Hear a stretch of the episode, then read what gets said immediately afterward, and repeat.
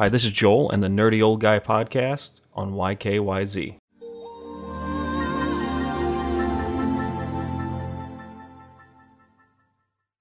In 2008, a study was actually done, and after doing, after reading all the uh, all the notes and statistics and graphs and bars, I was like, okay, maybe this is a good thing. I'm completely wrong. And then I found the actual study. What I read at first was articles about the study. The actual study isn't the same situation. A young woman lost her father and was having having an issue dealing with the grief.